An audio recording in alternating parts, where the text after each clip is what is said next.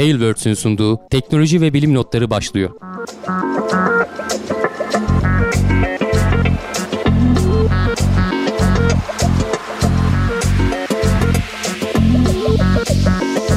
Teknoloji ve bilim notlarına hoş geldiniz. Ben Can Akbulut, yanımda Hamdi Kellecioğlu ile beraber yine karşınızdayız. Bu hafta da gündemimiz dop dolu. Evet. Ama öncesinde bizim Plus abonelikle alakalı bir duyurumuz var. Yine siz e, herhalde abonelere özel erken yayınlanacak videolar serisine devam ediyorsunuz. Geçen hafta aslında biraz söylemiştik Evrim Ağacı'yla iki bölüm çektik diye. Geçen hafta birinci bölüm yayınlandı. Evet. Abonelere özel olarak. Bu hafta artık o herkese açılacak. Ge- galiba gene çarşamba günü işte üzerinden tam bir hafta geçtiği zaman herkese açılır. İkinci bölümü bu sefer abonelere özel olarak gelecek. Çok Neleri eğlenceliydi konuştuk? öyle değil mi? Bir hayli tartışmalar oldu. Plus abonelik bambaşka. İnsanlar tadını Yo çıkarıyor. bayağı tartışma oldu hakikaten. Ee, Yazının altına şey sitedeki yazıya bakarsan 200'den fazla yorum var. Hani herkes bir şeyler yazdı. Genel olarak güzel dileklerini yazdı. Tabi beğenmeyenler de oldu içeriği her zaman olduğu gibi. Ee, tepkisini koyanlar falan da oldu. Onlara saygılıyız. Herkesin söylemine saygılıyız. İkinci bölümde, birinci bölümde biraz evrimi genel olarak konuşmuştuk. Ee, ikinci bölümde biraz daha insanın evrimini ve hani var mı evrim teorisine alternatif teoriler nelerdir onları konuştuk. O da işte çarşamba akşamı yayına girer. Ee, Plus izleyicileri erkenden izleyebilirler. Bu arada Ekim ayının da sonuna geliyoruz. Hani indirim dönemi de bitmek üzere. Hala Plus abonesi olmamış olanlar varsa bu tarz böyle özel içeriklerimizi ilk izlemek için abone olsunlar. Evet. Hem de bize destek olmuş oluyorlar. diye tavsiye ediyoruz kendilerine. Evet. Ee, sırada gerçek bir haberimiz bu sefer. Bilim gündemiyle alakalı bizden duyuru değil. Hubble teleskobunun jiroskop arızasından bahsetmiştik en son. Ee, nazar mı değiyor ne oluyor uzaylıların kem radyasyonu mu tesir Çünkü ediyor? arda arda birkaç tane hani teleskopta bir tanesi gerçi ömrünü doldurmuştu Kepler teleskobu. Artık ömürleri bitiyor yavaş yavaş da zaten Evet, yani- ekipmanların. Hala hani Hubble teleskobunun daha kullanım ömrü var ama işte ekipmanlar dediğin gibi arıza çıkarmaya başlıyorlar. İşte 5 Ekim'deydi galiba Ekim'in ayının başlarıydı. Ee, jiroskoplardan bir tanesi arızalandı. Geçmişte de arızalananlar varmış. Üzerinde 6 tane jiroskop var. İşte e, üçü arızalı bir tanesi yedek hiç çalışmıyor bekliyor. E, diğer ikisi onu devreye almaya çalıştılar. Çalışmayanı. 3 tane çünkü gerekiyor. En optimum verimde çalışması için. E, Normalde tek bir jiroskopla da idare edebiliyorsun o yönelimini ayarlamayı falan başarıyorsun ama sabit durmak o kadar kolay değil. İşte onu 3 tane her eksen için bir tane jiroskop gerekiyor demek ki. İşte o yedekte duran bir taneyi çalıştıralım dediler. O da 7-7,5 yıldır çalışmıyormuş. İşte ilk başta en son uzay mekiği görevi bir tamiratta yenilemiş bu jiroskopların hepsini. Ee, ama beklenilenden fazla dönüş hızı alıyorlar. Ee, O bekleme süresinde demek ki uzay ortamında bir şeyler oldu, başına bir şeyler geldi. Onu çözmeye çalıştılar uzaktan. Şu anda oraya ulaşabilecek bir aracımız falan da yok. Hani uzay mekikleri devreden kalktığı için. Uzaktan işte kapat aç başlat yöntemiyle hani yöntemler de sadece o da değil. Ee, çeşitli manevralar yaptırıyorlar. Çünkü o etrafındaki sıvının sıvıya bir şeyler tıkanmış olabileceğini falan Tabii. düşünüyorlar. Ee, Şöyle bir silkeleyip- Başa, aynen işte silkeleme tabii öyle çok hızlı hareket ettiremiyorsun ama baş aşağı çevirmişler. Bir durdurup başlatmışlar. Farklı manevralar yaptırıyorlar. Bütün teleskoba yani. Sadece jiroskoba Baş aşağı çevirmek de işte yer çekimsiz ortamda biraz sıkıntı. Yani işte üzerindeki o küçük iticilerle o tarz şeyler yapabiliyorsun. Çünkü dediğim gibi istediğin yere yönel, yöneltebildiğin bir teleskop bu yani sonuçta e, nereyi gözlemlemek istiyorsan oraya döndürüp işte oraya sabitlemek için gerekiyordu.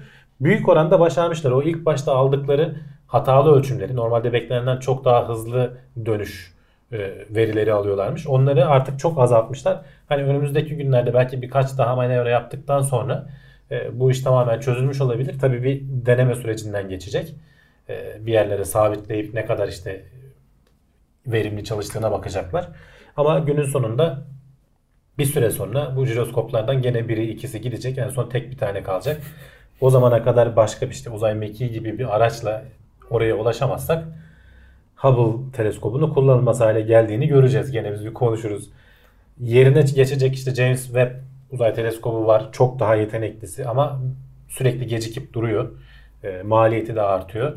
Para? 2020'ler 21'lere falan kaldı yani fırlatması. E, o buna göre çok daha gelişkin ama işte e, 3-4 senelik de bir zaman var. Yani o arada ne olacak göreceğiz. Öyle. Öyle hakikaten. Bunlar e, birazcık da sanat gibi aslında. Bilimin e, evet ilerlemesi için çok faydalı bilgiler elde ediliyor ancak e, bunu e, karar merciine izah etmek. Yani teleskopumuzun jiroskobu Ya, bozuldu. Tabii Söylerken ama yok, tekerleme hani sonuçta gibi. karar mercindeki adamların falan da hepsi mühendislik geçmişinden gelip şey yaptıkları için biliyorlar yani. Ki hani orada çalışan mühendisler bu cihazlara çocukları gibi davranır hale geliyorlar. Yok artık. Hani ben bu- ödeneğin istendiği Ha, makamdan o ayrı.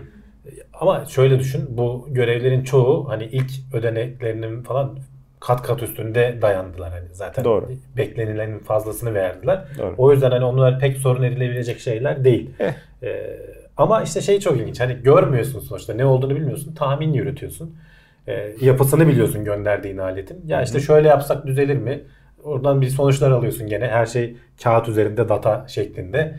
Ee, hayal gücünü çalıştırarak çözmeye çalışıyorsun. Bazen başarılı oluyorsun işte. Şeyde de öyle olmuştu ya Mars'ta e, roverlardan bir tanesinin ayağı kuma saplandı Hmm. tekeri. Nasıl çıkaracaklarını bilemiyorlar. Şimdi debelendikçe daha çok batma ihtimali var. Doğru. Zarar verme ihtimalin var. Tabii. Motoru zorlarsan içine kum dolma bilmem ne vesaire veya işte hani yanması gibi bir şeyler söz konusu olabilir. Hani Onlar en sıkıntı. optimum şekilde, en güzel şekilde çözmen lazım. Ne yapıyorsun? Dünyada bir laboratuvar hazırlıyorsun aynı benzer kumda. Aynı tekerlekli aracın var zaten.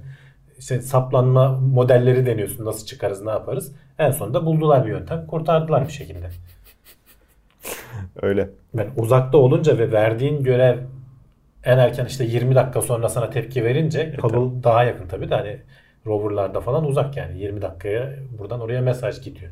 Hani sen her şeyi yazıyorsun sonrası şansa Allah'a kalmış. Ne emanet, olacak tabii. bakıyorsun. 20 dakika gidişi 20 dakika da oradan feedback gelişi. Tabii 40 veya dakika işte sonra. bir de şey var o manevralar çok yavaş. Hmm. Roverlar çok ağır hareket ediyorlar. Çok Tabii. yavaş manevraları bekliyorsun. O arada herhalde heyecandan böyle şey yaparsın. işte 20 saat geçse de baksak sonuçlara diye herhalde heyecanlanırsın. Evet. İlginç.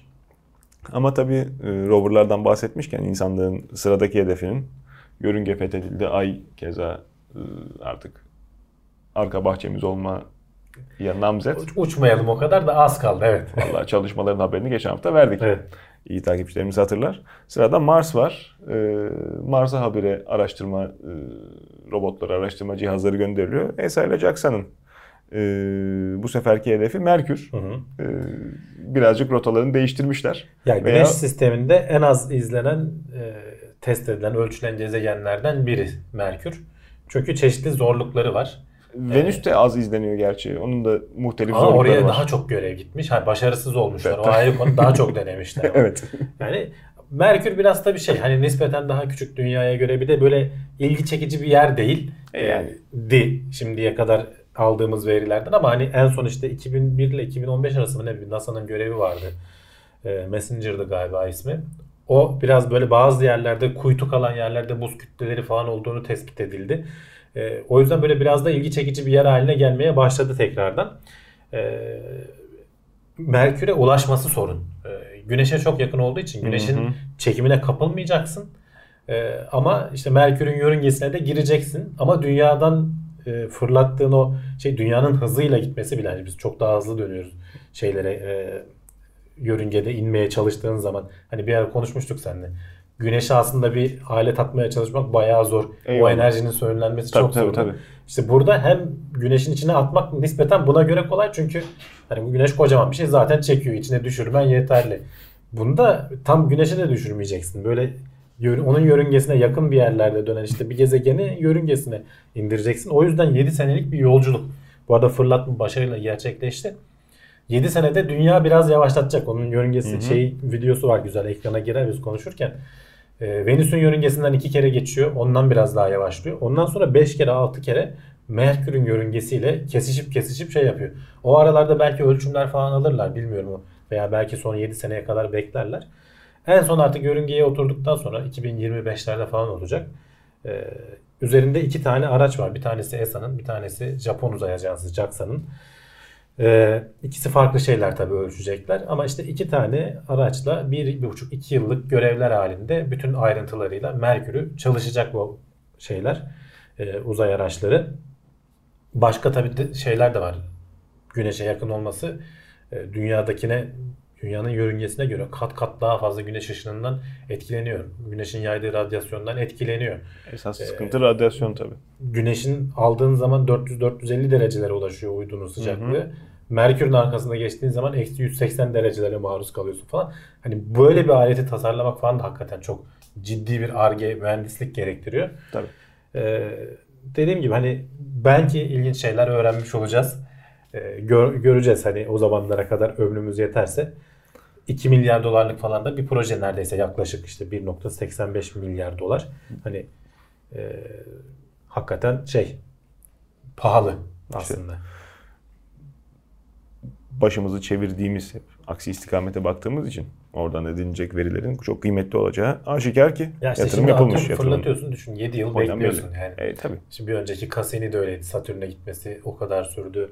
Onun sonra şey de öyleydi. Plüton'a giden New Horizons aracı da öyleydi. Hani Mars, Ay hakikaten bunlara baktığın zaman arka bahçemiz gibi. Çocukken Jules Verne okuyanlar için yani tüfekle nişan alıp da aya vuruyor gibi buradan roket gönderilmediğini idrak etmek bir hayli sarsıcı olsa gerek. Şimdi de işte bu ziyaret Yani yörüngesinde Yörünge edince- mekaniği falan hakikaten çok ilginç işler. Hı hı. Tabii hani öyle atıp da tamamen başıboş bırakmıyorsun. Onun hep kontrol manevraları Tabii falan canım. yapılabiliyor aletin üzerinde. Çünkü hesaba katılmayan bir sürü şey var. 7 Tabii. sene içinde güneş Yani kaç biraz defa işte patlayacak. rotadan saptığın zaman e, kendini böyle ufak iticilerle falan tekrar rotaya sokabiliyorsun. Evet. belli dönemlerde onun manevralarını yapabiliyorsun zaten. Hani aralık gibi düşünmek lazım. Hı hı. Yani böyle tek bir nokta değil de belli aralıklarda kalman yeterli oluyor. Uçak uçuşu gibi. Evet. Bir taraftan da eski hedeflerimizden e, tamamen vazgeçmedik. Mars'a e, koloni kurma konusunda çalışmalar hızla devam ediyor. E, uzun süre kalacak bir e,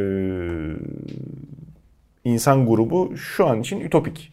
Yani mevcut teknoloji için e, çok zorlayıcı, insanların e, vücut kimyası için son derece zorlayıcı olduğundan her zaman bahsediliyor. Ama buna yeni bir öneri getirilmiş. Çeşitli öneriler konusu- geliyor. Zaten aslında bu uluslararası uzay topluluklarında, konferanslarında falan hani bu öneriler her yıl e, düzenleniyor zaten biliyorsun bu konferanslar. Öneriler geliyor. İşte bir, birinde hatta Elon Musk falan da konuşmuştu. Biz onu da gündeme getirmiştik. E, onun orada mesela söylediği şey biz tren yolunu yapıyoruz. Hani oraya ulaşımını yapıyoruz. Oradaki sorunları çözmek de başkalarının görevi. İşte bir tane böyle bir yazıya denk geldim. Bir inşaat mühendisi. e, daha önce bir ayda korunacak koloninin planlarını yapmış, çizimlerini yapmış. Hani öneriler sunmuş. Şimdi de Mars'la ilgili öneriler sunuyor. Oraya nasıl gideceksin? Ayrı bir konu. Ee, dediğim gibi hani SpaceX'in hani roketleri falan götürüyor ama işte giderken yolda ne kadar radyasyona maruz kalacağım. Ee, yer çekimi olmadığı için vücudunun bütün yapısı falan bozulacak. Hani bir 6 aylık falan bir yolculuktan Mars'ta bahsediyorsun. hastane yok. İşte ha, indiğin zaman sonuçta e, sıkıntı yaşamaman lazım. Evet. O yüzden mesela çeşitli şeyler önermiş. Bir tane e, ekrana görüntüleri girer. Küre şeklinde bir yapı öneriyor. E, inşaat mühendisi dedim o yüzden hani bu yapının e, yapısal olarak dayanabileceğini falan zaten hani onlar Hı hı. yapacaklar aslında. Biz hani uzay muzay konuları dediğimiz zaman hep işin içine böyle makine mühendisleri falan giriyor ama aslında sonuçta orada bir yapı yapacaksan inşaat mühendisleri de işin içine girebilir. Çaktırmadan Death Star yapmıyor değil mi? Aslında ona benzer bir şey. Yani yuvarlak bir küre gibi düşün. Ama tabii böyle biraz daha kafes gibi bir yapı. Onun üzerine e, altıgen altıgen böyle modüller birleşebiliyor. O modüllerin içinde işte çeşitli özelleştirilebilir yapılar olabiliyor. İşte kimisi hani botanik modülü olabilir, kimisi insanları taşıma modülü olabilir. Onu kendi etrafında işte dakikada bir buçuk devir mi ne döndürecek şekilde ayarlıyorsun. Dolayısıyla bir Yer yapay çekimi yer oluyor. çekimi yapmış oluyorsun. Dünyadakinin işte 0.6-0.8 katı kadar yani daha az ama etkilerini çok ciddi anlamda azaltmış oluyorsun. Yani tamamen yer çekimsiz ortamda kalmıyorsun. Evet. Artı bu kürenin üzerine e, belli miktarda işte elektrik kabloları falan döşeyerek yapay bir manyetik ağ, alan üretiyorsun. Aynı dünyanın bizi koruması gibi bu güneşten gelen radyasyonlardan. E, bu da seni gene aynı şekilde koruyabiliyor. E, tabii bunların hepsinin enerjisi mesela nükleer e, reaktör var içinde. Onunla sağlayabiliyorsun. Bunların hani testlerini falan da yapmış küçük model ölçeğinde. Aynı şekilde Mars'a Mars'ın yüzeyine indin. Hadi gittin buradan oraya yolculuğu tamamladın.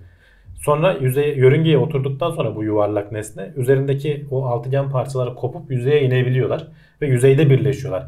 Orada da bir toroid denilen bu simit şeklinde aslında tam anlamıyla simit e, şeklini alıyorlar.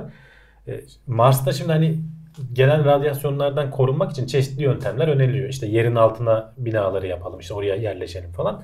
Ama onların da başka türlü sorunları Kazı var. ekipmanı taşımak çok büyük sıkıntı. Hem o hem de bayağı derine kazman lazım. Bir de oralara işte inşaat yapmak zordu. Hani mesela metro inşaatları falan niye uzun sürer? Zor çünkü yani. Tabii. Ve pahalıdır da ucuz değildir. Ee, bir de onu Mars'ta yaptığını düşün. Ama artı bir de şu var. Psikolojik olarak insanların üzerinde etkisi de var. Mesela tasarımcılar bunları düşünmek zorunda. Sen hep kapalı ortamlarda falan yaşadığın zaman insan psikolojisi buna uygun değil. Bozuluyor. O yüzden diyor ki biz bu manyetik alanı bu şeylerin üzerinden de geçirebiliriz. Bu simit şeklindeki yapının üzerinden de geçirebiliriz. Bu manyetik alan işte şeyleri falan ölçümlerini falan hep vermiş işte dünya üzerinde bir insanın bir yılda alabileceği radyasyon ne kadarsa sana o radyasyon seviyelerini sağlayabilecek noktaya indirebiliyor gerçekten şeyi. Ha güneşten çok büyük böyle patlama olur da acil bir durum olursa o zaman yer altındaki sığınaklara sığınabileceğin, belli bir süreyi orada geçirebileceğin veya gece uyumaya gittiğinde hani mesela 7-8 saatimizi biz uyuyarak geçiyoruz sonuçta. Yerin altına inip uyuyup sonra gündüz vakti gene dışarı çıkıp e, yüzeyde şeyler yapabilirsin. Bu işte o simit şeklindeki yapının içerisinde günlük aktivitelerini yapabilirsin. Tamamen yüzeye de oturmuyor. Yüzeyden 5 metre ayakları var. Ayaklarının üzerinde duruyor. Onun sebebi de işte bu Mars fırtınalarından falan gelen Hmm. kumlar birikip de etrafını kaplamasın. Mümkün olduğunca hani geçip gitsin şeklinde bir tasarım olarak şey yapmış. Tabi bunlar hep hani arabalarda da olur ya konsept tasarım dediğimiz. Ama şimdi heh, tu- Yani onu, burada çözülmesi gereken ona geleceğim.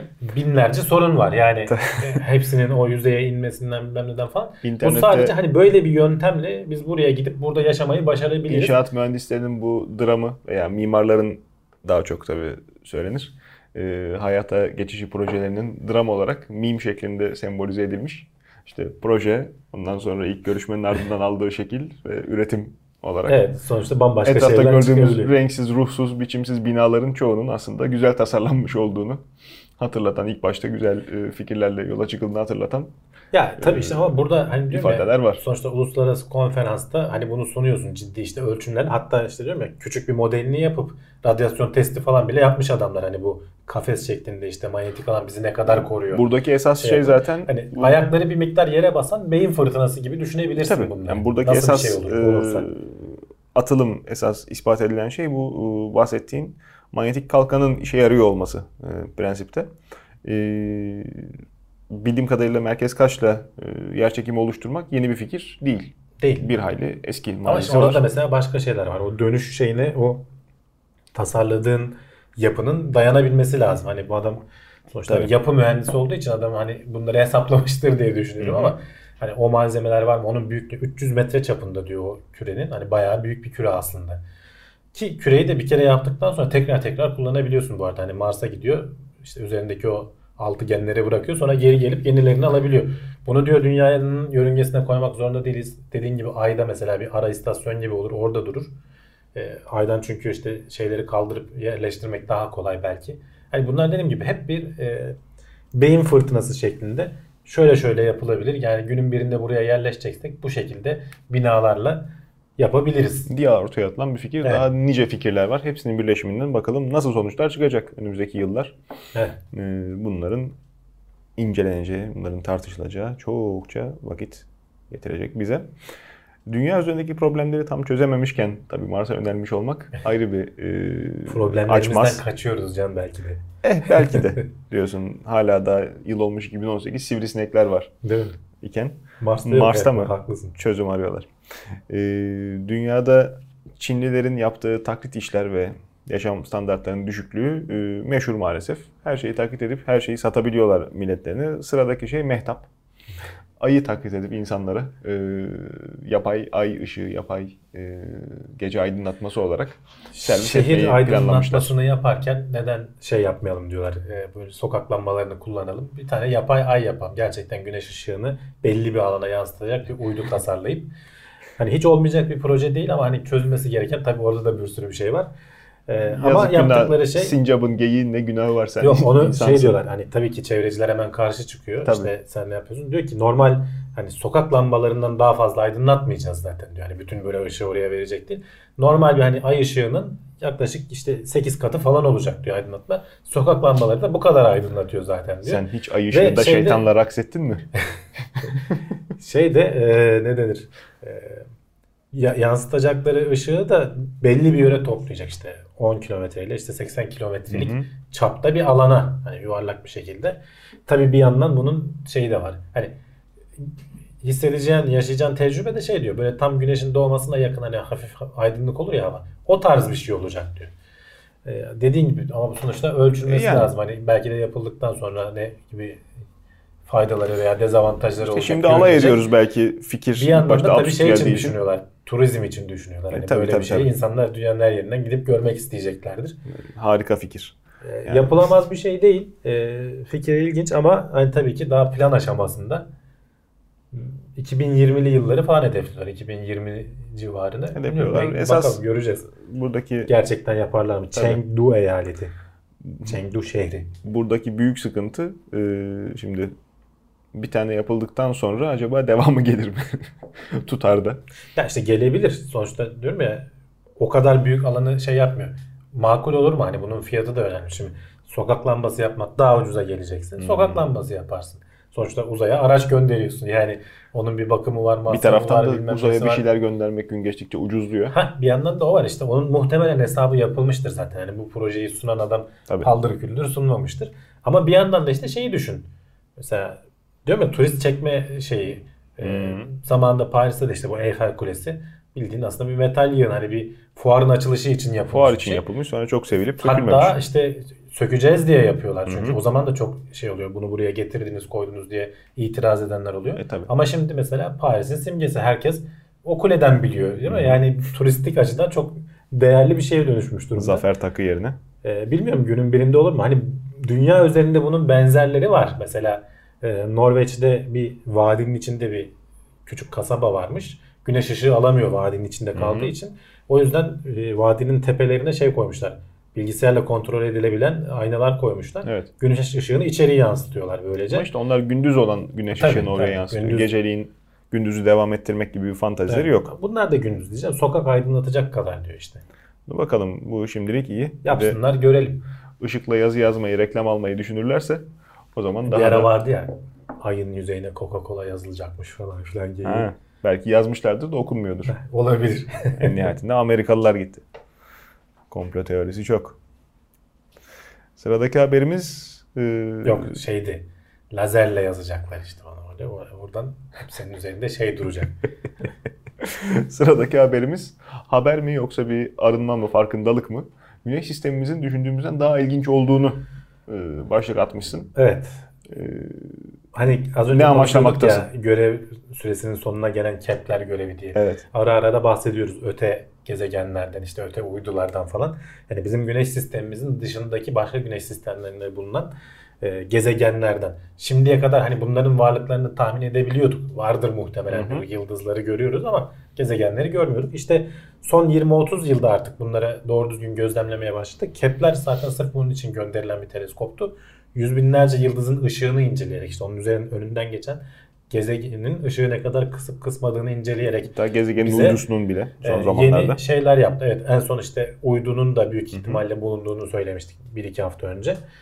Ee, yalnız burada e, bu konuyla hani ilgilenen bilim adamının bir şey dikkatini çekiyor. Bunları belli bir şeye göre dizdiğin zaman e, hepsi e, yani bizim güneş sistemimizdeki Neye gibi göre değiller. diziyorsun?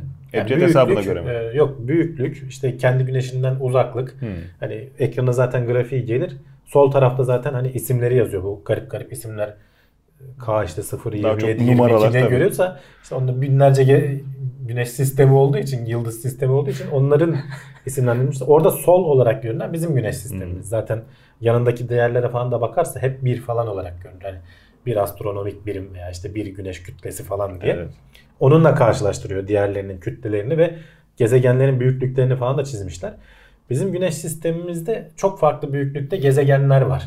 İşte Merkür dünyadan biraz daha küçük. Ee, Jüpiter birkaç kat ya işte 10-12 kat falan daha büyük. Ee, Satürn'ün halkası var diyorlar. Ama büyük yani Satürn de büyük. Tabii. Yani her boydan bizim e, güneş sistemimizde gezegenler var. Biz diğer güneş sistemlerinde, yıldız sistemlerinde böyle olacağını tahmin ediyorduk. Ama Hı hı. e, yapılan hani ölçümlerde e, gezegenlerin kütlesinin birbirlerine çok yakın olduğu e, ortaya çıkmış. Zaten bak burada da sen de görüyorsun bak hep böyle sola toplamış. Şu bizim Evet. güneş sistemi hem güneşten uzaklık olarak e, diğerlerinden farklı. Oradaki e, gezegenler hem güneşlerine biraz daha yakınlar. Aralıkları da ölçülebilir bir şekilde. Onun bir zaten e, neydi ismi? Şurada şey vardı bulabilirsem. Acaba ölçüm hassasiyetiyle alakalı bir sıkıntımız olabilir mi? Titus-Bode kanunu diye bir şey var. Hani birinci ve ikinci gezegeni bilebiliyorsan üçüncü ve dördüncü gezegenin de kabaca ne kadar uzaklıklarda olacağını bilebiliyorsun. Dünya güneş sistemi de buna uyuyor. Neptün'le Plüto uymuyor. Plüto'yu da hani zaten gezegenlikten çıkardık. Neptün biraz bozuyor bu şeyi. Oraya, o zaman oraya kadar bütün gezegenlerin uzaklıkları tam bu kurala uygun şekilde. Diğer gözlemlediğimiz yıldız sistemlerinde de aslında uygun şekilde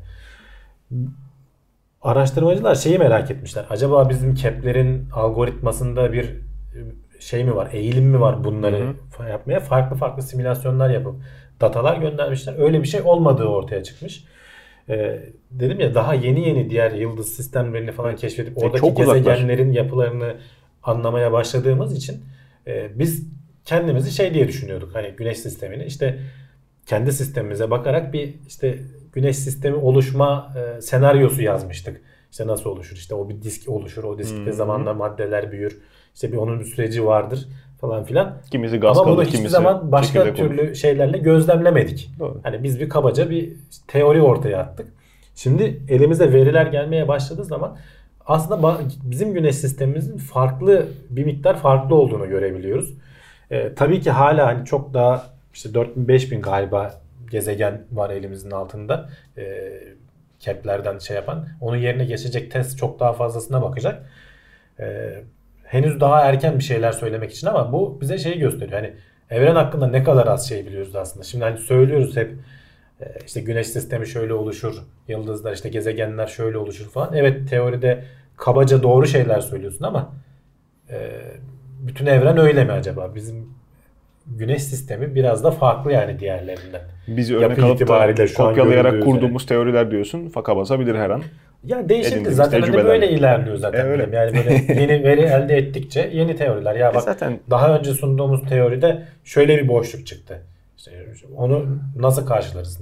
Niye bizim böyle eğitim olmuş? sistemimizin hep e, tenkit edilmesi zaten e, gündemde ya. Baktığın zaman en katı, en sabitler üzerine konuşanlar hep maalesef bizim ders kitaplarımız. Onların yazarları hep e, bütün bilgiler sabitmişçesine ifadeleri. Tabii sabitmişçesine gibi konuşmadığın zaman işler zor olduğu Çocuğun görülüyor. kafasına girmiyor diyorsun. Aynen. E, O da o yüzden büyük yobaz oluyor. anlatamıyorsun. Yani e, Ya vatandaşın anlatabilmen için okuyacak biraz olan. daha böyle hap bilgiler vermen gerekiyor. Ama işte bilimde öyle değil. Hiçbir şeyin %100 doğruluğunu şey söyleyemiyorsun. Çocuğa büyüyene Yeni kadar veriler geldikçe kendi düşünceni, bir şeyler öğretiyorsun. gerekiyor. Büyüdükten sonra da uzmanlaşana kadar o öğrendiklerini unutturmaya çalışıyorsun, silmeye çalışıyorsun. İlginç Ya bir şeye durum. odaklandıkça, bilgi seviyesi miktarı arttıkça hani derler ya hep zaten büyük bilim insanları ne kadar az şey bildiğimi keşfettim aslında diye. Öyle. E bunda da öyle oluyor işte şimdi evrenle ilgili yeni yeni bilgiler edindikçe aslında ne kadar az bildiğimizi yeniden keşfediyoruz. İlginç olan şeylerden biri işte ilk önce dönüp kendi hani araçlarına bakmaları. Acaba bizde bir eğilim mi var? Gene bak kendini yanlışlamaya çalışıyor bilim adamı. İşte- Hani bizim yaptığımız araçta e, bunların o bunları ortaya çıkaran bir eğilim mi var? Önce bunu bir çözelim. Bunun çeşitli simülasyonlarını yapıyorlar. Olmadığını görüyorlar. E, aletin algılama hani algoritması farklı veri verdiğin zaman evet farklı sonuçlar çıkarabiliyor. Bizde bazen çıkar ya televizyonlara e, mucit işte bir şey yapmıştır böyle genelde de e, memleket şartlarından ötürü okula devam edememiş olur. E, evinde bir şeyler yapmış, bir şeyler icat etmiş oluyorlar. Haber kanalları gider bir iki röportaj yapar işte TÜBİTAK bize yüzyılın destek olmuyor diye. Ha, olmuyor. Olmaz da TÜBİTAK ondan sonra geçer gider. İşte o görmezden geldiği detay bilimsel e, kültür, o bilim araştırmacısının yaptığı e, teoriyi ispatlama gayreti Tabii. bambaşka. Genelde Onun verilmesi lazım öncelikle. Enerjisiz çalışan motor falan olur değil mi? Tabii, tür tabii. Şeyler. Tabii. Ya doğruluk payı varsa da sonuçta hani hepsinin ayrı tek tek incelenmesi lazım ama bazen o kadar temel şeyleri söylüyorlar ki o tarz böyle haberlerde. İşte bu İşte noktada mesela yakıtsız çalışan motor yani. ha, veya motorsuz çalışan yakıt. Sübhanallah. Yani bunu O yüzden o yüzden insanların önce nasıl oluyorsa artık. İşte yani düşün. O yüzden insanların kendi e, meyvelerini, kendi ürettikleri e, fikirleri öncelikle en acımasızca sorgulamaları burada Tabii. herhalde bu haberde bize en önemli örnek olması gereken e, faktör. Daha evvel e, farklı zamanlarda değinmiştik. Küremizin yapısıyla alakalı, dünya ile alakalı e, bir takım temiz kağıda başlanması gereken bulgular elde edildiğini, e, hep yüzeyden az derinliğe inilip daha derinin boş verildiği dünyanın Ya bizim- teknik olarak da ulaşmanın zor olduğu Mümkün değil. Zaten işte biz daha hani insan olarak en derinini bile alsan e, dünyanın kabuğunun bir küçük bir öyle. parçasını kaldırmış gibi oluyorsun. E, tabii öte yandan Yok işte yani daha oraya inecek şeyimiz de yok. iki deprem olup Teknolojimiz de yok. levha sıkıştı mı da dünyanın içindeki e, sıkışan malzemesi yüzeye çıkıveriyor yeniden. Kabuk oluşturuveriyor. Sen de ona sonra dağ diyorsun. Bu boyutta gerçekleştiği için işlemler. E, hem maliyeti çok korkunç hem de işte insana pek bir şey kazandırmıyor bu alanda yaptığı çalışma. Keçi boynuzu tüketerek bal eldesi gibi. E, hep bize verilen derslerde dünyanın işte e, içinin malzemesinin sıvı olduğu, yumurta gibi olduğu, bir tane de çekirdeğinin olduğu çok daha sıcak.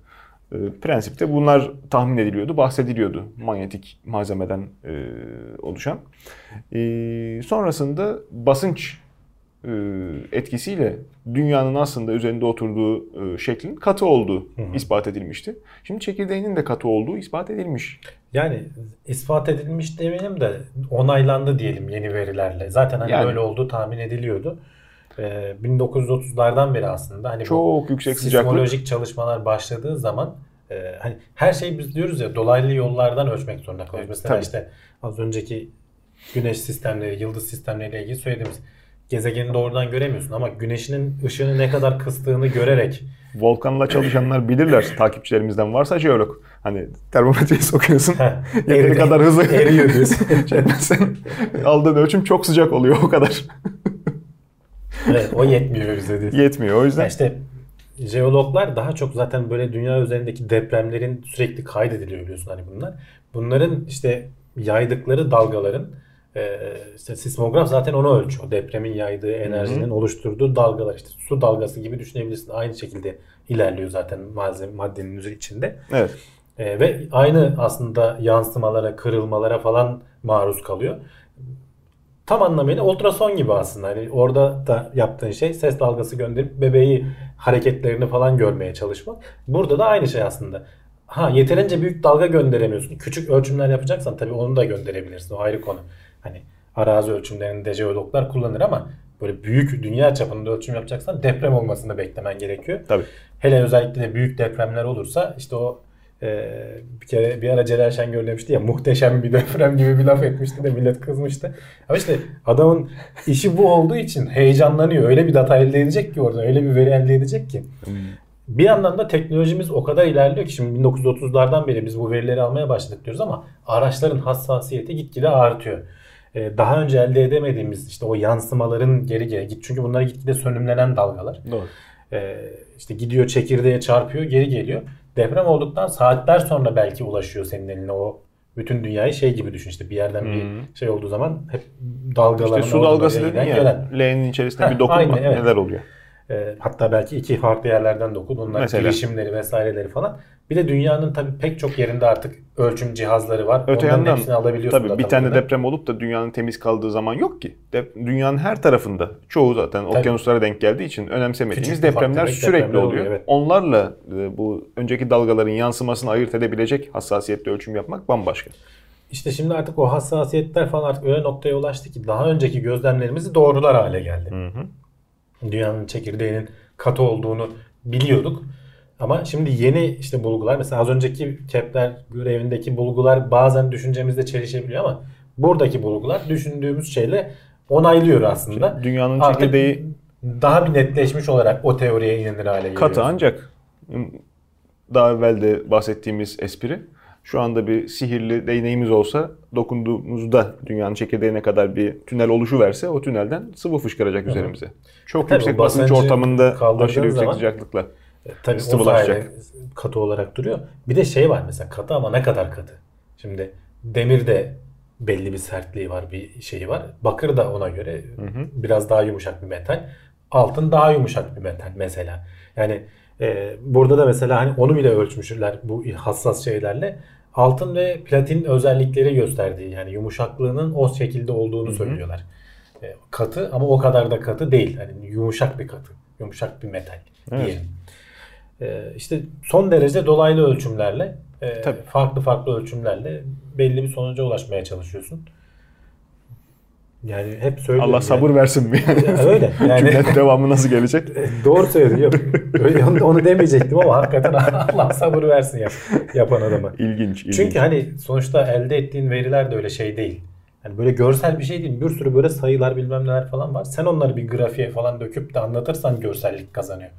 Sen yoksa önüne sayılar geliyor. O sayılardan bir şeyler çıkarmaya, bir şeyler anlamaya çalışıyorsun. Evet. Ee, bilim adamlarının işi falan hakikaten zor yani. Öyle.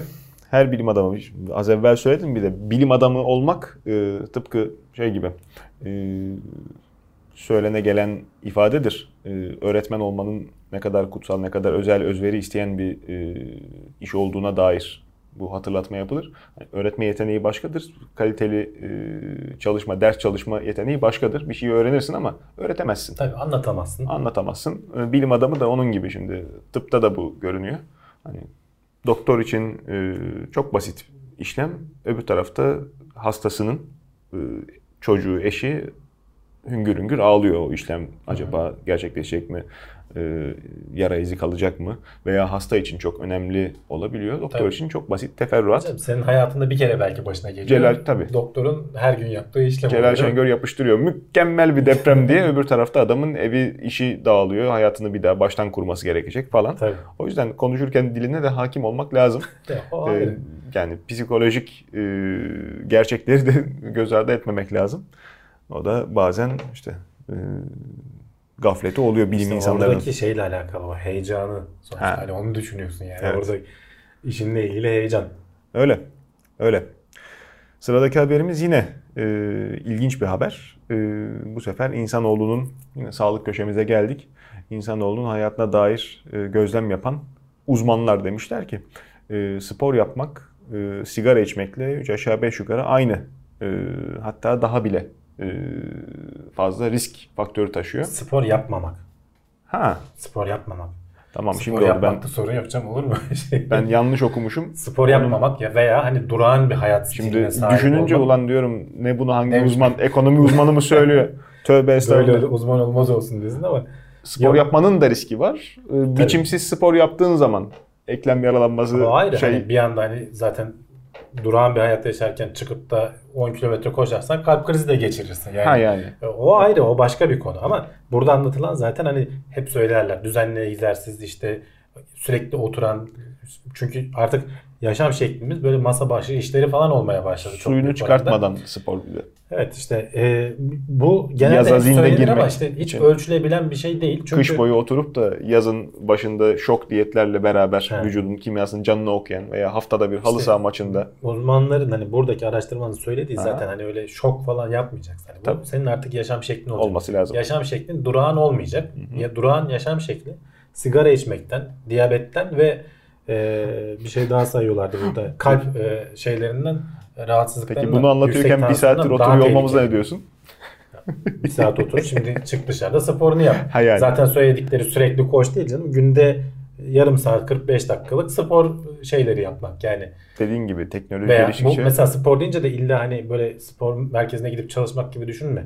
Daha çok yürümek olabilir. işte bir yerlere merdivenlerle çıkmak olabilir. Yani daha aktif bir yaşam Doğru. şekli yaşamak. Teknoloji geliştikçe insanlara bunu da e, rahatlatıcı, nimet olarak satmak için hep e, fiziksel aktiviteyi geri plana düşürdük. İşte bütün kolaylıklar insanoğlunun adele kuvvetini, terlemesini azaltacak şekilde e, dizayn edilip önümüze servis edildi. E, bugün de bir hayli rahat Yani yaşıyoruz. şimdi gelişmiş devletlerindeki hani ölüm oranlarının çok büyük bir kısmı hani kanserden sonra mıydı önce miydi tam şimdi hatırlamıyorum ama bu kalp rahatsızlıkları e bu da doğrudan buna bağlı zaten Doğru. aslında. Kalp damar hastalıkları Çok doğru. çok büyük miktarda ölümlere neden olan şeyler.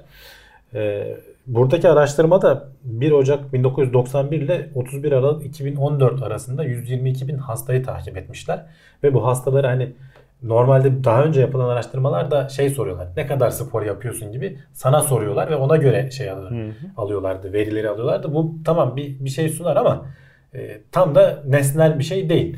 Bu araştırmada bu hastaları düzenli aralıklarla şeye çıkarmışlar. Efor testine tabi tutmuşlar. Adamın ne kadar fit olduğunu ölçmüşler. Ve fit olmayanların hani gerçekten normal işte, tembel bir yaşam tarzına sahip olanların e, çok daha fazla ileriki yaşlardaki yani 91 ile işte 2014 ne kadar ediyor? 20 küsür yıl gibi bir zaman diliminde Evet. şey yapılıyor. 23 yıl oluyor. Hı hı. Ee, ne diyordum ya tam bir şey söylüyordum. İşte yeteri kadar fit olmayan Ha, insanların yeterince çok fit daha olmayanların e, bu kalp damar hastalıklarından çok daha fazla etkilendikleri hatta işte risk oranlarının sigara içmeye göre diyabete ve yüksek tansiyon hastalıklarına göre ölüm oranlarını daha fazla arttırdığı sonuçlarına ulaşmışlar. E, dolayısıyla hani hep söyleniyor işte egzersiz yapın egzersiz yapın ama işte her geçen gün bunu destekleyen başka şeyler çıkıyor. Ama dediğin gibi hani böyle bir anda çıkıp da paldır küldür koşma değil de bütün yaşam şeklini ona uygun hale getireceksin. Yapabiliyorsan bir yerden bir yere yürümeyi tercih edeceksin. O da, o da olabilir yani hani illa çık da koş şey yap demiyorum. Şehir tasarımlarına da bu noktada dikkat etmek lazım. Ha, Artık insanlar tabii gelişmiş memleketlerde e, tablo farklı olabilir ama bizim kendi ülkemiz içerisinde hani naçizane yaptığım gözlemlerde e, şehirler geliştikçe yürüme alanlarının ihmal edildiği tabii. gibi bir gerçek e, var. Sanki e, işte siteler yani yürüme parkı e, farklı bir aktivite olarak düşünüyor. Bu yanlış. Tıpkı e, büyük şehirlerde bisiklet yolu diye bisiklet parkuru inşa etmek gibi. Hmm. Hayır. Onu hayatımıza sokmak lazım. Sen araba yerine bir yere veya umumi vesayet yerine bisikleti, yürümeyi tercih edebilmelisin. Tabii. Yürümek için işinde zaten insanların vakti yok. Zaman ayıracak olsa Doğru yapar. evet. Yani haydi mesela haydi. bisiklet kültürünün oluştuğu yerlerde işine bisikletle gitmen E, tabii. sana ciddi aslında buradaki şeyi sağlıyor. Bunu ben uzun Ama süre denedim. biraz coğrafyanın da uygun olması lazım. Mesela hani İstanbul'da biz sıkıntı yaşarız yani bayağı dağlı tepeli yerler. İstanbul'da en çok nerede bisiklete biniliyor? Adalarda. Ada ne? Kümbet. Her tarafı dağ yokuş. Yani e, Ama işte daha çok meraklısı biniyor. Gerçi şöyle bir şey var hani aslında fit olduktan sonra bir miktar hani başta zorlanırsın ama sonra muhtemelen alışacaksın. teknoloji de yani. gelişti artık elektrikli bisikletler. Burada birkaç defa Destekleyici sistemler var. Teknoseyir'e de e, konuk ettik.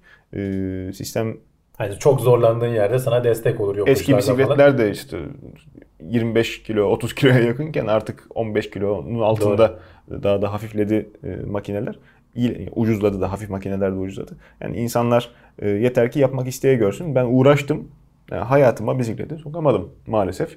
E, ya bir yerde otoyola bağlantı yapmam lazım Valla ya ben abuk uğraştım sabuk. ama sonra üşendim. Ya işte senin İşte zaten asıl aşılması gereken mesele Tabii. bu yani. tabii o bambaşka.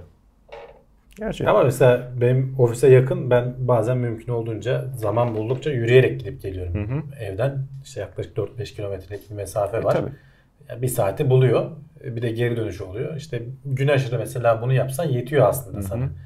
Hani belki bir de arada işte diğer kaslarını hani canlı tutacak şekilde bir egzersiz yapsan. Yürünecek yerler var, yürünmeyecek yerler var. Tabii. Bilhassa büyük şehirlerde, yeni gelişen muhitlerde e, kaldırım tasarlanırken yayanın ihmal edildiğine dikkat ediyorum. Hani bir yerden bir yere yürüyerek ulaşmak 4 kilometre, 5 kilometre mesafe ya kuralsız geçiş gerektiriyor E, maalesef. Yani arada rota kesilmiş oluyor. Bizim buralarda o, o, tarz lükslerimiz yok yani. Tabii. Ya da e, kaldırım çok biçimsiz. Otoyol kenarından yine e, kamyonların, hele ki hafriyat kamyonlarının kontrolsüz çıktığı. Yani insanın hele ki yağmurlu, çamurlu zamanda pek rahat yürüyemeyeceği Bak, hale geliyor.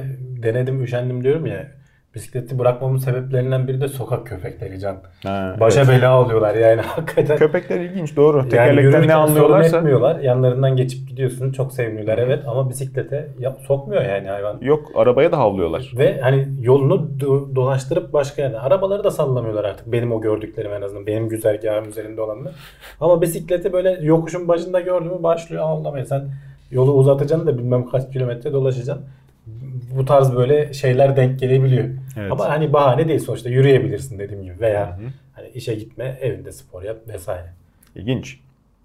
Sonuçta hani her geçen araştırmada bunun önemi ortaya çıkıyor aslında. Hani konumuza dönecek olursak Hayatımıza sporu sokmalıyız. Evet. Ee, fiziksel aktivitemizi arttırmalıyız. Bunu doktorlar da bağıra çağıra söylüyor. Ee, diyetisyenler de bağıra çağıra söylüyor. Herkes aynı şeyi söylüyor. Hı hı. Yapmak lazım. Bir kere de biz zikretmiş olalım harcımız olmasa da. 150 yıllık kas gevşetici ilaç radyoterapinin verimliliğini arttırıyormuş. Bir zaman da tutkal yapmaya çalışırken post-it kağıdı icat etmişlerdi. Böyle kazara bulunan etkili malzemeleri Ya, kullanıyoruz. radyoterapide e, hani kanser hastalarının yarısından fazlasında kullanılıyor bildiğim kadarıyla. E, belli bir dönemde eğer ihtiyacı varsa doktorlar veriyorlar. Oradaki hani kanserli dokuyu doğrudan hedef alarak da radyasyonla yok etmek. tesiriyle. Ama tabii etrafına falan da bir miktar zarar veriyor ister istemez. O kadar odaklayamıyorsun. Ee, bunun dozu ve süresi önemli. Ee, ama şöyle kanserli dokularda şöyle bir durum varmış. Ee, çok hızlı büyüdükleri için e, etrafındaki işte kan damarları falan onlara yetişemiyorlar ve dolayısıyla bu dokular genelde hipoksik. Yani oksijen bakımından az e, durumda oluyorlar ve bu da radyoterapinin etkisini azaltıyormuş. E, hep yani bununla ilgili bayağı araştırma var. Nasıl çözerizi araştırıyorlar. İşte oradaki e, dokuya daha fazla oksijen mi göndersek ne yapsak falan. Bengay mı sürsek? Buradaki e, araç uzmanlar şeyi düşünmüşler. Tersini düşünelim. Yani oradaki dokunun oksijen alma şeyini kullanma oranını düşürelim kanserli dokunun. Dolayısıyla biraz daha oksijenli kalsın. Evet. E, bunun için de işte yıllardır çok eski zamandan beri, beri bilinen bir e, ilaç. E, bu sonuçları veriyormuş. Gerçekten de yapılan araştırmalarda e, radyoterapi almadan önce işte biz doz bu ilaçtan verildiği zaman terapinin e, etkinliği, verimliliği çok daha fazla oluyormuş. Harika. E, işte hani yıllardır yani 10 yıllardır çözülmeye çalışılan sorunlardan biri farklı bir açıdan yaklaşarak olayı çözmüşler. Hani oradaki dokuyu daha fazla oksijenle boğmak pek mümkün değil tabii. Hani zorla hücrenin içine aldıramıyorsun sonuçta. Ama onun işleyişini yavaşlatarak oksijenin bu sayede fazla kalmasını sağlayıp e, o hipoksi etkisinin radyoterapiye karşı olan o hipoksi etkisinin azalmasını sağlamışlar. Güzel bir gelişme. Güzel bir gelişme. Daha da devamını Bu göreceğiz. sayede ne olacak? E, Şimdi bazı yerde işte radyoterapi veriyorsun. Belki o doku kalıyor. Hmm, E, e, tekrar işte kanserin yayılmasına neden olabiliyor. Doğru. Veya daha fazla yüksek doz vermen gerekiyor. E, terapinin ağrısı vesairesi falan fazla oluyor. Eziyetli oluyor. Dolayısıyla bunları mümkün olduğunca azaltmış oluyorsun. Harika. Daha da e, benzer gelişmeler göreceğiz. Zira e, bilimsel gelişme artık tıbbi alanında bilhassa bugüne kadar yapa gelip de sonuç vermeyen işlemlerin bu sefer etrafından dolaşıp farklı yöntemleri denemek. Tabii. İşte antibiyotiğin alternatifini ararken de bilim insanları çok farklı e, yöntemler denemeye başladılar. Tabiatı taklit etmek. Yani bir şeyin işleyişini önce öğreniyorsun. Sonra Evet. nasıl etrafından dolaşırız, ne yaparız? E, Akıl yürütüyorsun. Hala aslında. daha işte yatırım maalesef tıbbi çalışmaların temel güdümü ilaç piyasası. İnsanların e, üzerinde yapılan araştırmalar çok pahalı. İnsanların demeyelim de canlılar üzerinde yapılan araştırmalar çok pahalı. Sonuçlarını analiz etmek artık gün geçtikçe daha da hassas ölçümler gerektiği için. insanlar üzerinde de yapılıyor zaten o araştırmalar. Tabii. o- Belli aşamalardan geçtikten Tabii, sonra. tabii. Ee, o raddeye gelene kadar bile çok yüksek meblağlar e, ortalıkta dönüyor. Dolayısıyla e, bunların fonlanması için makul sebepler lazım. İşte kansere çare söz konusu olduğunda ama işte ne bileyim AIDS'e çare dediğimizde o, o kadar da şey olmuyor. Artık e, korunmak, hastalığı iyileştirmekten daha e, ucuza geldiği için, daha e, pratik olduğu için İkisini de yapacaksın canım zaten. Önleyici olanla fon yok. Fon vermek, firma aynen. buna şey vermiyor. Yani hastalanan insan sayısı işte orada uluslararası örgütler E tabi. şey yapacak. Bir yere kadar dürtebilirler. Doğal e, eğilim e, en nihayetinde bunlar pahalı çalışmalar. Maddiyatın ve de e, işte tercih bir sürü sorun var hali hazırda. Onlardan bazılarını e, öncelikli tutmaya çalışıyorlar. Vücudun mekaniğini anlamak bazı alanlarda şimdi e, yakın gelecekte e, geçen gün e, Stephen Hawking'in alıntısını da yaptık zaten. Süper insanlardan bahsediyordu o da. Hmm. E, yakın gelecekte insanların artık e, sağlığını muhafaza etmekten ziyade acaba e, mükemmel sağlık potansiyelini daha ileri götürebilir miyiz? İnsanın e, daha kuvvetli olur mu birim hacimde veya ne bileyim metabolizması daha e, su içse yaramayıp da istediği kadar yiyip daha verimsiz çalışabilir mi? E, Derdimiz o oldu değil mi artık daha verimsiz Ha yani. çalıştırmak. Be- Beslenme konusunda Tabii canım refah seviyemize tüküreyim. Ee, beynimizin yapısı da bir taraftan ilgi çekmeye devam ediyor. Farklı yerlerde görmüşsünüzdür, rastlamışsınızdır. İnsan beyin hücresi, işte bağlantıları, gönderdikleri elektrik sinyalleri güzel resmedilmiş ıı, şeyler var. Ee, Ekrana girer zaten görüntüler. animasyonlar. Onların hiçbiri tabii ki insan beyni veya gelişmiş bir canlının beyni değil. Ancak salyangozun Hmm. Çok çok basit yapılı beyin e, sisteminin e, modellemeleri imiş. Zira bizimkini hani gözle görülür şekilde açıp da göstermek çok zor. Aşırı fazla bağlantı, işte bütün e, nöronların birbiriyle... Zaten, genelde tek bir sinir hücresini falan şey yapıyorlar. Ha işte 4-5 tane de gösterdikleri zaman onlar öyle uzay boşluğu gibi değil. Böyle Birbirine gayet girmiş. Tabii. 50 tane aksonla birbirine bağlanmış vaziyette olduğu için arasında işte animasyon seyir zevki olmayan hale geliyormuş. İnsan beyninin yapısını anlamakta bir hayli sıkıntı dolayısıyla. Üzerinde çalışmalar e, yapılmaya devam ediliyor. E, insanların sinir hücresi de sinir hücresi. İşte diğer memelilerinki veya diğer canlılarınki de sinir hücresi. Hani teknik yapı olarak aralarında acaba ne fark var da bizimkiler böyle agresif, böyle güzel çalışacak şekilde? Ya şey olarak farklarını Modellenmiş. biliyoruz Can uzun zamandır. Ee, yapısal olarak ne farklar oldu? Mesela dendritler insan hücrelerinde daha uzun ee, ve daha fazlalar. Yani o hü- sinir hücresinin işte dedim ya ekrana görüntüsü girer. Mesajı alıp da işte işleyip ilettiği yer değil de o mesajı aldığı kısım antenleri değil yani. Daha uzun ve daha etkinler. Ee, diğer şeylere göre, Evet. canlılara göre, memelilere göre özellikle.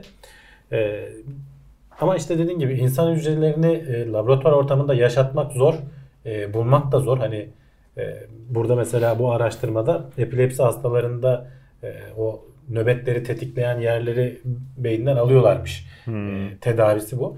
O hücreler boşa gitmiyor işte. Hemen alıyor uzmanlar. E, laboratuvarda iki gün falan yaşatabiliyorlar onu. 48 saatlik vardiyalar halinde birileri uyurken birileri çalışıyor falan. Bu e, sinir hücrelerinin nasıl e, uyarılara tepki verdiklerini işte farelerle birlikte 9, 30 fare 9 tane de insan e, şeyini karşılaştırabilmişler. Hastanın hücrelerini Evet. karşılaştırabilmişler.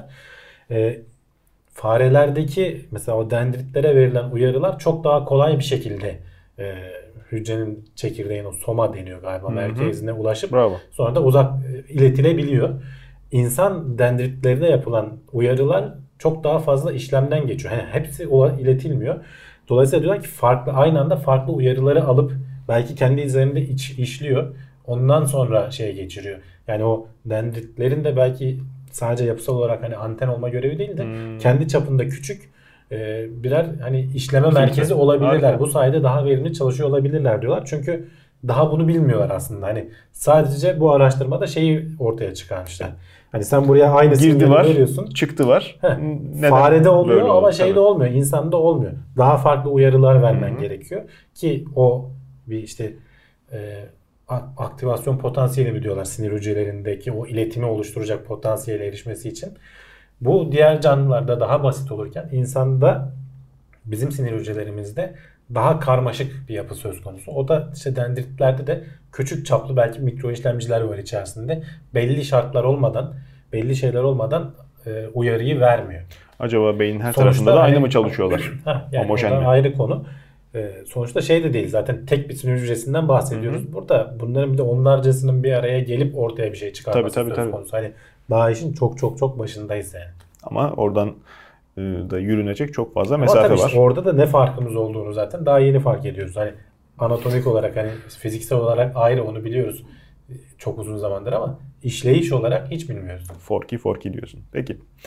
E, bugün artık idrak ettiğimiz dönem plastik çağının sona ermekte olduğu dönem diyebilir miyiz? Diyemeyiz canım nasıl sona erecek? Daha Yok. o kadar çok hayatımızın içinde ki. İşte e, fosil materyali mümkün mertebe az kullanmaya çalışıyoruz. Geri dönüştürüp dönüştürüp eldeki hali hazırdaki malzemeden de edebildiğimiz kadar istifade etme peşindeyiz. Ama tabii mümkün olmuyor. İşte şişe kapağı toplayarak E, e, bir yere E, kadar. Hayır bir de doğada o kadar karışmış bir şekilde mikro hani bizim haberlerde falan bahsediyoruz. Mikro Evet. partikül halinde var ki hani şu an kullanmayı bıraksan onlar çok zaten uzunca Oo, bir süre tabii.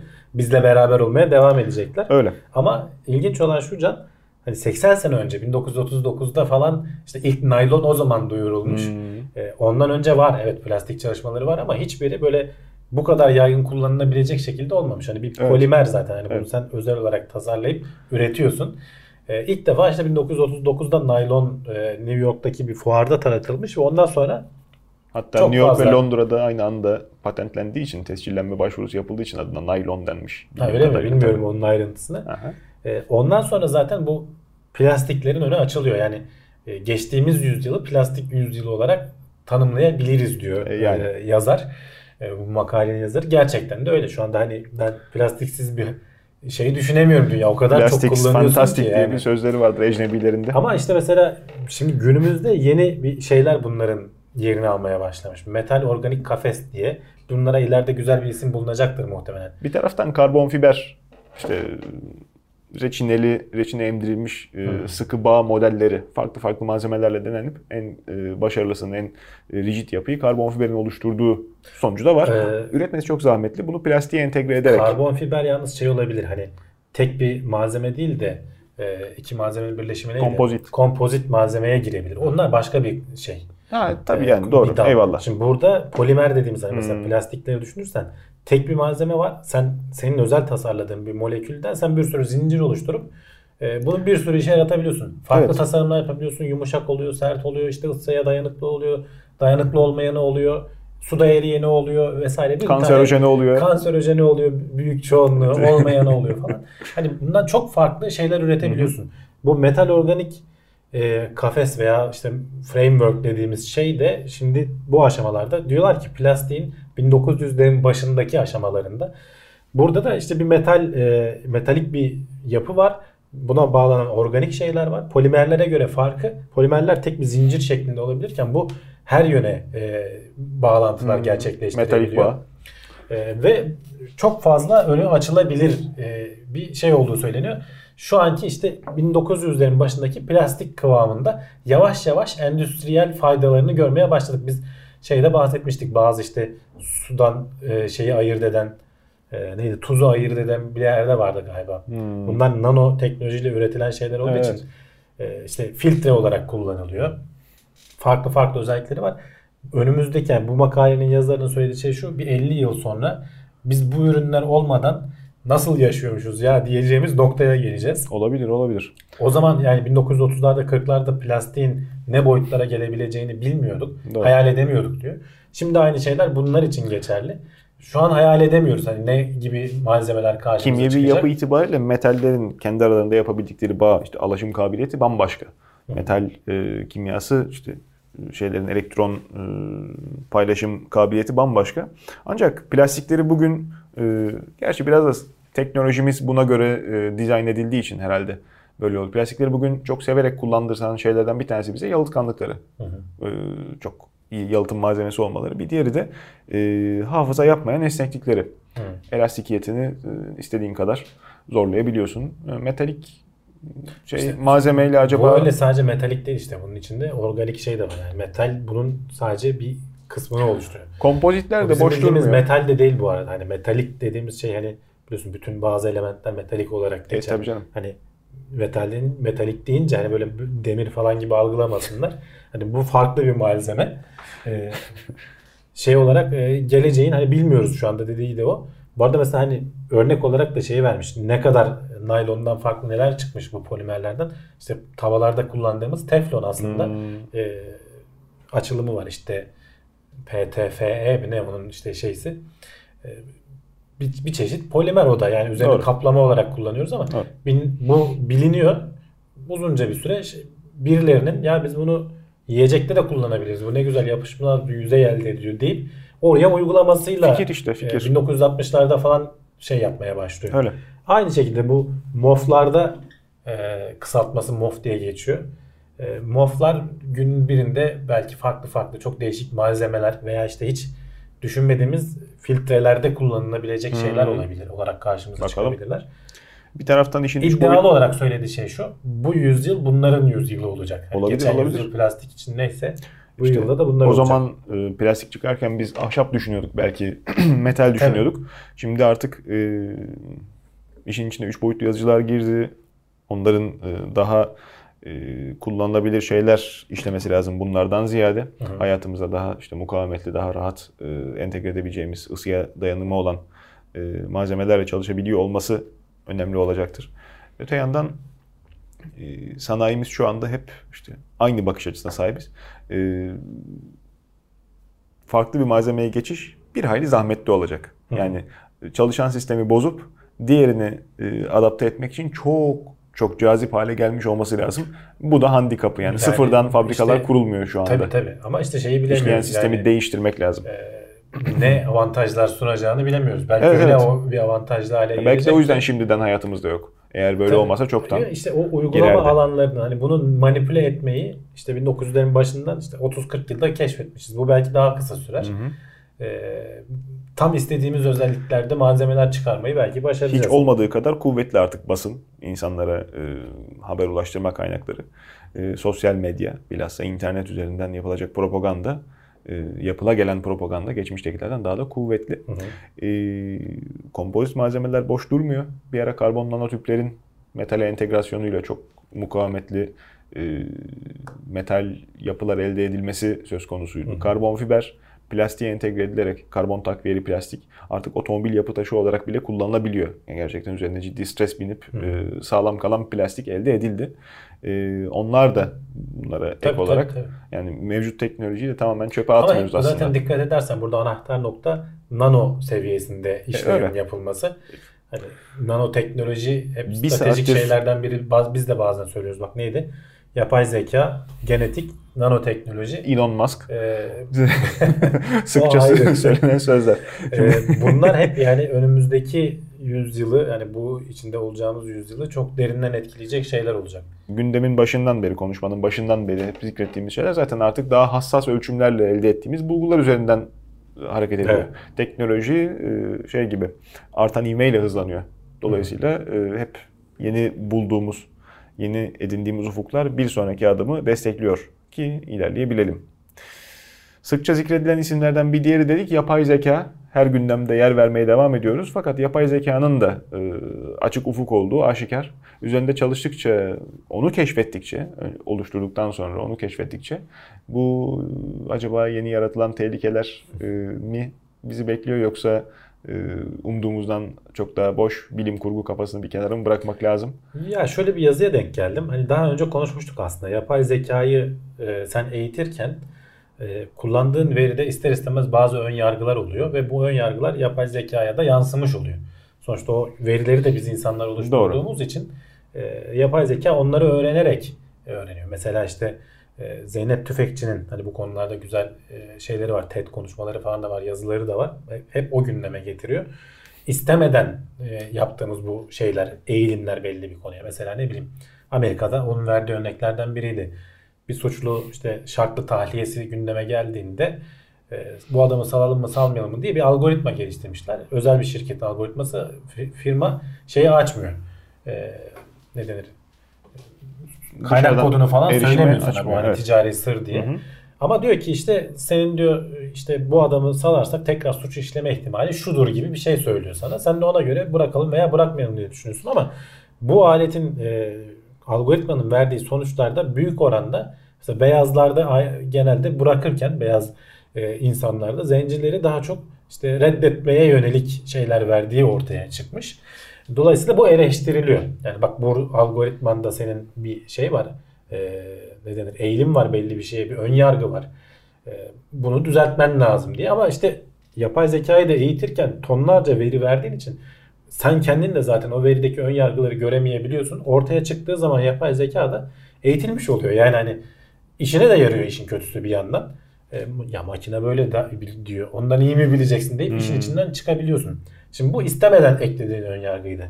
Bir de diyor ki gerçekten kötü niyetli insanlar bu yazıda paylaşılan işlediği konu da bu. Bilinçli olarak bu yapay zekalara ön yargı eklerse ne yapacağız? Yani bu verileri öyle bir ayarlar ki diyor. Doğru. Veya sana verdiği verileri öyle bir ayarlar ki diyor toplumun bir kesimini bilinçli bir şekilde dışarı bırakır bir kesimini işte işe almadan tut da pek çok konuda yapay zeka ileride ne işimize yarayacaksa bunu kullanabiliriz diyor. Şimdi mesela sen az önce bahsettin ya sosyal medya falan hayatımızda ne kadar etkili işte Trump'ın seçimleri olay oldu, Rusya'nın orayı etkilediği bilmem ne falan. Yani bunlar bayağı Onlar gürültü çok niş örnekler. yani. Aslında günlük hayatımızda çok daha sık rastlıyoruz. Ee, reklam çalışmaları hiç olmadığı kadar sinsi. Heh, tabii o ayrı. Hadi onlar şey e, ne denir? O kadar risk oluşturmuyor gözümüzde. Korkutmuyor bizi ama hani düş- düşünsene seçim sonuçlarını etkileyecek e, operasyonlar düzenlenebiliyor son derece masum bir şey üzerinden. Aynı şey bu yapay zeka içinde geçerli olabilir diyorlar. Tamam son derece masum bir şey tasarlıyorsun sen ama onu eğitirken verdiğin veriler vesaire falan öyle ayarlanabilir ki e, istenen bir ön yargı baskın olabilir. Ve, ve bu yapay zekayı geliştiren kişiler kötü niyetliyse bunun arkasına da saklanabilir. Kardeşim işte bak yapay zeka böyle. Çünkü senin Makine soğuk. Ha, makine soğuk evet yani tam anlamda işte seni seçmiyor. Biz işte mülakatta seni Hmm. almamazlık biz etmedik ki yapay zekaya sorduk. O söyledi. Yalan Hani makinesi. Yalan makinesi bilmiyorum artık orada nasıl bir şey olabilir de. Yani e, bunun arkasına saklanılabilecek böyle bir risklerin olduğu söyleniyor. Evet evet. E, doğru evet yani Doğal zeka yine yapay aklında- zekadan daha tehlikeli. e, aklında tutarak e, bu teknolojiyi kullanmayacak değilsin tabii ki ama işte bunların hep böyle gündeme getirilmesinde fayda var. Elbette. Elbette. Yapay zekanın ne olduğunu önce idrak etmek lazım tabii. Karşı tavır almadan evvel. Yani oturup da üzerinde düşünürken e, nerede kullanılacağı, nerede istifade edileceği e, gerçekten Ya ince her ellenip sık dokunmalı. istifade edebiliriz. Yani biz hep konuşuyoruz. Edebiliriz de haber- etmeli miyiz? Değişik İşte. haberler geliyor. Hani bir hastanın komada kalıp kalmayacağı işte fişini çekelim mi çekmeyelim mi'den tut da bir şehirdeki trafiğin nasıl yapılandırılacağı Şimdi veya işte başka bin tane konu. ihtimal hesabı başkadır ama işte böyle e, yani şöyle söyleyeyim gözlemlemenin basit olduğu nispeten elle tutulur verilerin çoğunlukta olduğu istatistik hesaplamalarda çok daha avantajlı. Ama bazı incelikler vardır. Yani, e, biz insan olduğumuz için halden anlar, görmezden geliriz, not tutmaya gerek duymayız ama işte zaten burada da e, içine düştüğü e, açmaz bu. E, not alma üslubumuzu belki yapay zekanın işleyebileceği seviyeye getirmeden evvel bir oturup ciddi ciddi tartışmak, ondan sonra bu adımları atmak gerekecek. E, Vallahi pek işte tartışarak da çözebileceğim bir iş değil. yaşayıp problemlerle Bunlar yüzleştikçe gündeme getirilecek. Problemler de dediğin gibi yüzleşmeden, birilerinin canı yanmadan kimse tarafta önlem almaya kalkmayacak. Yani. biz. Batı toplumundan haberler veriyoruz. Yapay zeka çatır çatır kullanıyor Çin. Tabii. Yüz tanımada. İnsanları suçlu mu değil mi ayırt etmede. Şimdi- seve seve kullanıyorlar yani. Tabii. Biz size şey yapacağız diyor adam. Güvenli bir şehir sunacağız diyor. Ha Hakikaten, yani. hakikaten de öyle kameralarla izliyorlar ki kırmızı ışıkta bile geçemiyorsun karşıdan karşıya. Hani çünkü hemen puanın düşüyor işte. Gene konuşmuştuk seninle. Evet. Ee, adamlar resmen şeyi deniyorlar yani. Big Brother olayını, Büyük Hı hı. Birader olayını e, bir şehirlerinde Deniyorlar şimdi. Buradaki haksızlığı düşünsene nasıl bir infiale sebep olur. Bunlar sıkıntılı mekanizmalar ve suçlusu yapay zeka değil. Yapay zeka grubunu işleten insanların E, tabii, manipülasyon yeteneği. O yüzden Canım yapay zeka Çok su şimdi kaldıracak yapay tartışma. zeka diyoruz da sonuçta bilinçli değil daha henüz o noktaya gelmedik. Bir alet yani o. Sen onu öyle tabii yapıyorsun. canım. Tabii işte çok fazla. Yani yapay zeka kalite kontrolde muazzam başarılı. İşte dediğin gibi büyük e, sorun teşkili, e, şehirdeki trafik yapılanması gibi veya e, su şebekesindeki basınç farkları gibi şeyleri ölçmekte, değerlendirmekte çok ciddi avantajı var veya elektrik tüketimini hesaplamakta çok ciddi avantajı var insan çalıştırmaya göre. Sürekli gözlem, sürekli üzerinde durabilme Senin kabiliyeti. göremeyeceğin kadar zaten Tabii. şeyi Büyük resmi farklı farklı örüntüleri algılayabiliyor Hı hı. verdiğin datada. Evet. Ona göre bir sonuç işe yarar bir sonuç çıkarabiliyor Tabii. senin. Ama sosyal bilimlere çok da fazla bulaştırmamak, sosyal bilimlerin alanına çok da fazla bulaştırmamak galiba lazım. En azından şimdilik. lazım demekle de olmuyor işte ben de onu diyorum. Birileri bunu bulaştıracak. Biz de sonuçlarını seve seve çekeceğiz diyorsun. İnsanoğlunun tabii e, ufka bakarken hep kendi oluşturduğu e, problemler e, önünü tıkıyor. E, Son teknolojiyle yapmakta olduğumuz yeni buluşlarla e, iftihar etmek veya gözümüzü kabartmak yerine bir taraftan da üzerine bastığımız e, zarar verip de geri döndürülmez hale getirdiğimiz tabiatın üzerine eğilmek lazım. Hayvan türleri o kadar hızlı azalıyormuş ki yerine yenileri özellikle de- gelemiyormuş. özellikle de memeli hayvanlar. Hani e, nispeten daha kompleks yapılar olduğu için bir de bizimle benzer habitatları yaşam paylaşmaya alanlarını paylaştıkları için. biz o kadar agresif bir şekilde genişliyoruz ki onlara yaşayacak Doğru. yer kalmıyor. Ve çok büyük oranda siliniyorlar. E, gene uluslararası bir e, araştırma e, şeyi yapmış. Şu an eğer hani yaptığımız hasarı durdurup e, doğayı kendi haline bıraksak hani insanları bir anda ortadan kaldırdığını düşün. E, doğanın eski haline getirmesi 3-5 milyon yıl alacak. Neyle? İşte evrimleştirerek, yeni canlılar oluşturarak, o boşlukları doldurarak e, eski haline getirmesi yaklaşık 3-5 milyon yıl alacak diyorlar. Şu an dursan. Yani durmadığın zaman zaten hani aynı şeyi devam ettirdiğin zaman yok ederek gidiyorsun. Hani e, kritik şekilde yok olma eşiğinde olanlar önümüzdeki 100 yıl içerisinde kötülük yapayım. %99.9 Gerek var mı? yok olacak diyorlar. Böyle bir şeye. Yani tabiatın kaybolan canlılar dengesine nasıl tesir ediyor? İnsanoğlunun yaşaması için nasıl bir ortam şimdi? Vicdanı bir Yok, kenara zaten bıraktım diyorum ya kötülük düşün. yapıyorum. Şimdi tabiat geçmişte 5 kere canlılığın %80'ini 90'ını yok etmiş. Doğal şartlarla işte yanardağ patlamış, göktaşı çarpmış, başka başka işte buzul devri olmuş, bir şeyler olmuş. Bunun biz geçmiş fosil kayıtlarında falan biliyoruz işte 5 kere büyük bir yok oluştan geçmiş dünya. Her seferinde canlılık sonrasında e, çeşitlenerek devam etmiş. Ama altıncısı da biz oluyoruz işte insanlık olarak. Biz Doğru. e, dünyanın başta artık bela mı denir bilemiyorum. Belki senin dediğin gibi hani bu da belki bir doğal süreç gibi kabul edilebilir bile. Sonuçta biz de bu dünyanın doğal canlılarıyız. Yani işte büyük, Nasıl yanardağ doğal bir şekilde patlayıp yok ediyorsa her şeyi. tabii İnsanlık çıkan da gelişip yok ediyor her orman şeyi. yangınına müdahale gibi yani. Tamam tablo çok çirkin, sevimsiz gibi görünüyor ama kendiliğinden olmuş şimdi. Sistemin işleyişi mi bu Ya işte acaba? hani biz yaptığımız için o Hmm. biraz da kendi kendime şimdi yanardağ sorumluluk duymuyor. Ay ben patladım da yok ettim canlıları demiyor. İnsanlık kendi kendine yaptığını düşünebilen yaratıklar olduğu için biz sorumluluk alıyoruz aslında. Ha almıyoruz o da ayrı konu. Hani sorumluluğumuzun farkındayız Alıyormuş gibi yapıyoruz. Bir şey Boş konuşup yani bir devam ediyor insan yapalım ya düzeltelim falan diyor. En azından sınırlı tutalım diyor. Hani tamam geçmiş verdiğin hasarı yok edemezsin. Yok ettiğin canlıları geri getirme şansın yok. Ama en azından hani daha fazla bu hale getirmeyelim diyorlar ama işte ne kadar söylesen de iklim değişikliğiydi vesaireydi falan bunlar böyle çok küçük küçük olup da e, bir anda hani etkisini görmediğin şeyler insan algısı da onu algılayacak şekilde değil. O yüzden de mesela hep evrim tartışması da tartışma olarak devam ediyor. Çok küçük küçük çok uzun zamana yayıldığı için algılayamıyorsun ne olduğunu. E, İklim değişikliği vesaire falan da hani biraz sonuçlarını görmeye başlamamıza rağmen ya ben şu sokağa attığım işte küçücük çöp veya ne bileyim fazladan yaktığım şu elektrik neyi fark edecek ki deyip bir damla da sen atıyorsun okyanusa. Bir kere yaşıyoruz Herkes ya. atıyor zaten. Ha, işte. Dünyaya bir kere gel. Ben niye binmeyeyim işte Ha yani. V12 arabaya işte bilmem kaç litre yani Tabii. e, deyip petrol de ucuz Arabistan'da yaşıyorum veya Amerika'da yaşıyorum. Türkiye'de öyle bir derdimiz yok da e, niye ben kullanmayayım dediğin zaman tamam işte sen de katkı sunmuş oluyorsun. Eyvallah da. Şimdi yok edilen hayvanlar kadar, e, habitatı bitirilip yok edilen hayvanlar kadar bir arada e, coşturup azdırdığımız hayvanlar, çiftlik hayvanların aşırı tabii, tabii. nüfusu Yani da. hani onu biz konuşmuştuk seninle. Bunu savunan bilim adamları da var. Diyor ki tamam bizim yok ettiğimiz memeli türleri var ama aşırı büyüttüğümüz memeli türleri de var. Ha tamam bu bir dengenin bozulmasına falan neden oluyor. O ayrı konu. Ama yani Yeniden denge kuruluyor mu acaba? İşte Yani- onu soruyorum, onu yok soruyorum. tabii ki bir denge kuruluyor. Denge her zaman bir şekilde şey oluyor. İşte küresel ısınmadan bahsederken artık dengenin kurulamayacağı noktaya yaklaşmakla orada- tehdit ediyorlar ya bilim o- adamları. Burada da acaba Orada benzer bizim bir işimize var. yaramayan denge var. Sorun orada. Ha, Eyvallah. Bir denge kurulacak ama işte Aha. sonuçta sonuçları sana zarar verecek. En nihayetinde dünya yuvarlaktır deyip gündemimizi bitirmiş olalım. Ee, her ne kadar her ne kadar işte yuvarlanıp dengeyi buluyor tekrar.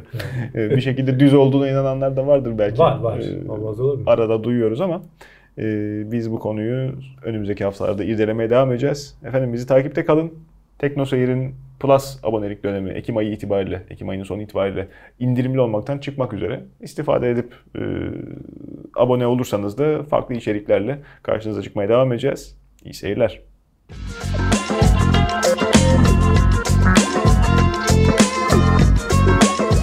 Tailwords teknoloji ve bilim notlarını sundu.